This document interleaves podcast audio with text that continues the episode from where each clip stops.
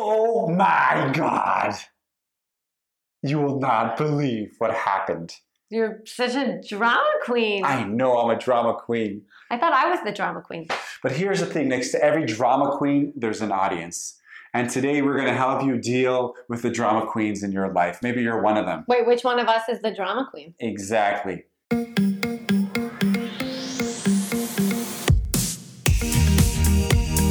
You are listening to the Potential State Podcast with your hosts, Dr. Asael and Galit Romanelli.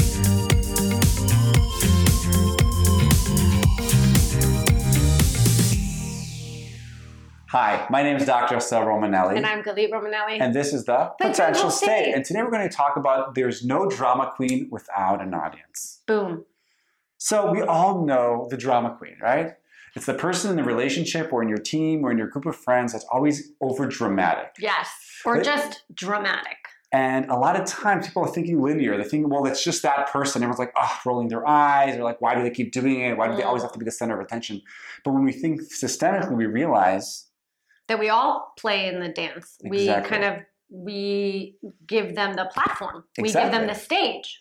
Just like two kids will fight more next to their parents when there's an audience. When there's no audience, they don't fight. and here's true. the thing. So in systemic thing, next to every drama queen, somebody needs to be looking at the drama queen, giving her what we call Or him. negative or him negative attention. Mm. Negative attention comes from um, Alfred Adler, who talks about positive attention in, in child rearing is hugs, kisses, warmth, compliments. But if a child can't get positive attention, they're going to go for negative attention, which is Mm. scolding, punishments, yelling, even hitting. And what happens in the drama queens are people that are, have gotten used to getting negative attention. Mm.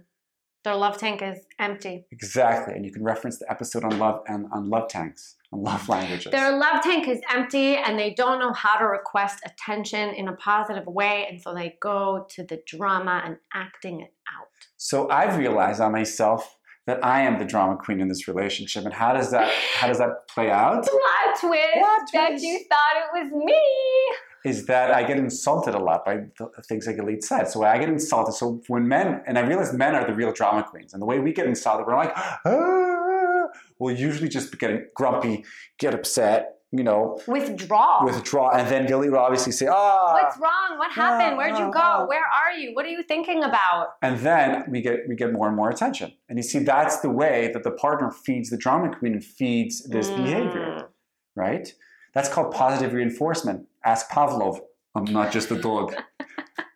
So what can we do? How can we how can we give the drama queen the attention without kind of being sucked into this dance where there's like a lot of energy that is just being thrown all over the place rather than being channeled in a productive, nice, regulated way. So the first thing is share this episode with your partner. First, have a, have a systemic view on this. Realize that you are part of this, whether you're the drama queen or the drama king, or you're the court, or you're the audience of that. And also it might change.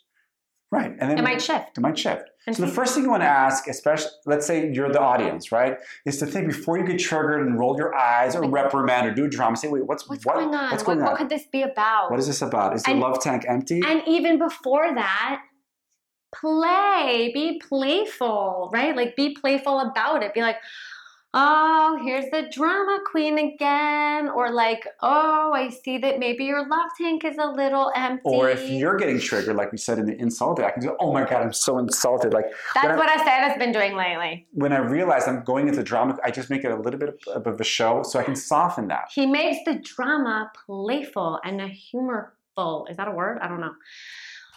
And the other thing you can do is when you are, if you are the drama queen or the drama king in your relationship, learn to ask, learn to ask for positive attention. Whether it's, I don't feel seen, I need a hug, I need you just to listen to me. I feel like Mm. you're only talking to the kids and you're not seeing me. I see this a lot with men. We're not so good at asking for attention because it looks pathetic. So Mm. instead, we'll act out and become do a do a drama. And the same thing with women. If they feel invisible, if they feel unheard or unseen, they will- unappreciated. Yeah. Yes.